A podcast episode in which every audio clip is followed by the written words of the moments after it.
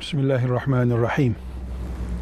Tevbesi olmayan bir günah yoktur. Günahların en ağırı, en tehlikelisi, en batıranı Allah'a ortak koşmaktır. Allah'tan başka ilahlar bulunabileceğini söylemektir. Yani şirktir.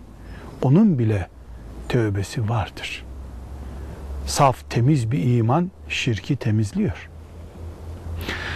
Aynı şekilde diğer günahların şirk kadar ağır olmasa da hırsızlık gibi, zina gibi, faiz gibi, insan öldürmek gibi dehşet günahların muhakkak tövbesi vardır. Şeytanın sanki filan günahın tövbesi olmaz gibi ürkütmesi bir tuzaktır. Allah'ın rahmetini, mağfiretini aşabilecek bir günah olamaz.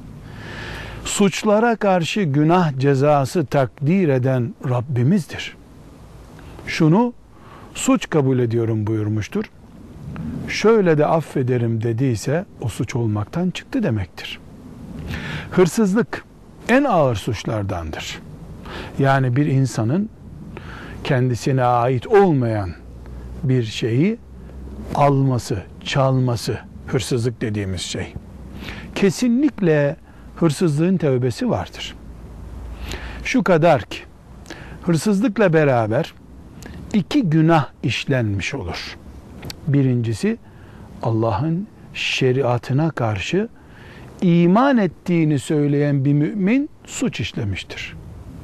İkincisi de Allah'ın kullarından bir kulun hakkı çiğnenmiştir. Malına el konmuştur. Veya çalınmıştır. Bu durumda hırsızlık suçundan tövbe edileceği zaman iki suç işlendiği için bunun tövbesi iki şeyle ancak mümkündür.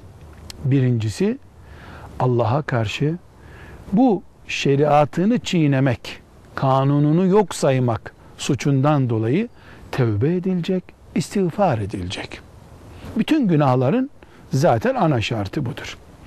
İkincisi de hırsızlık konusu olan kişinin hakkı iade edilecek. Bir kalem, bir yumurta, bir keçi yavrusu, bir ağaç, üç elma önemli değil.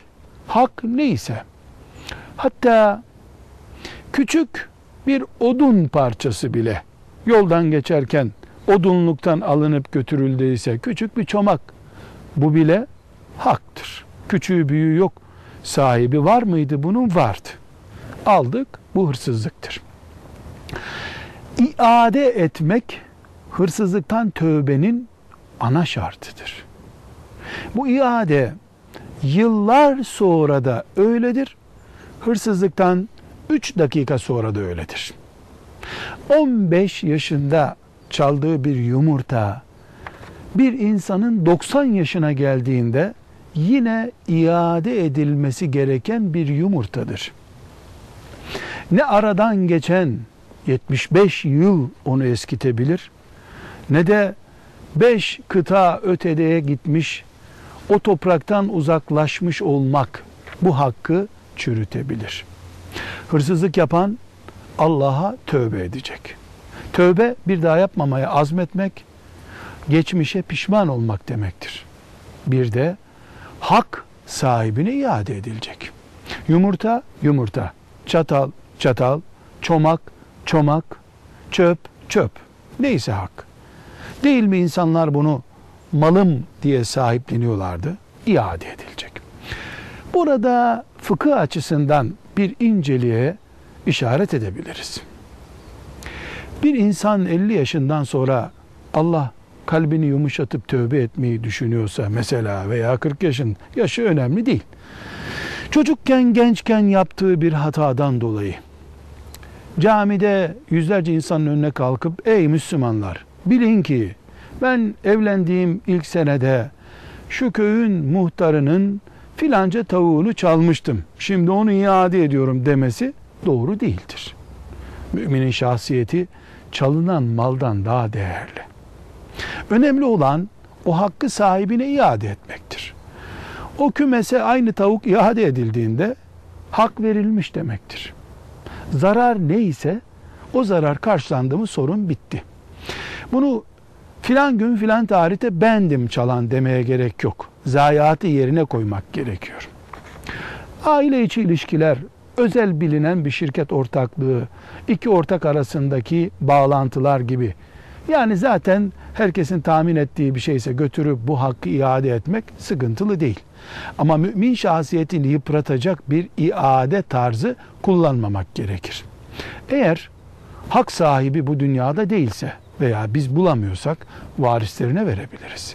Varislerini de bulamıyorsak o hak söz konusu olan hak kadar bir şeyi sadaka verilen bir yere sadaka olarak verirsek ve hak sahibine de dualar edersek Allah'ın rahmetinden umudumuzu kesmeyiz.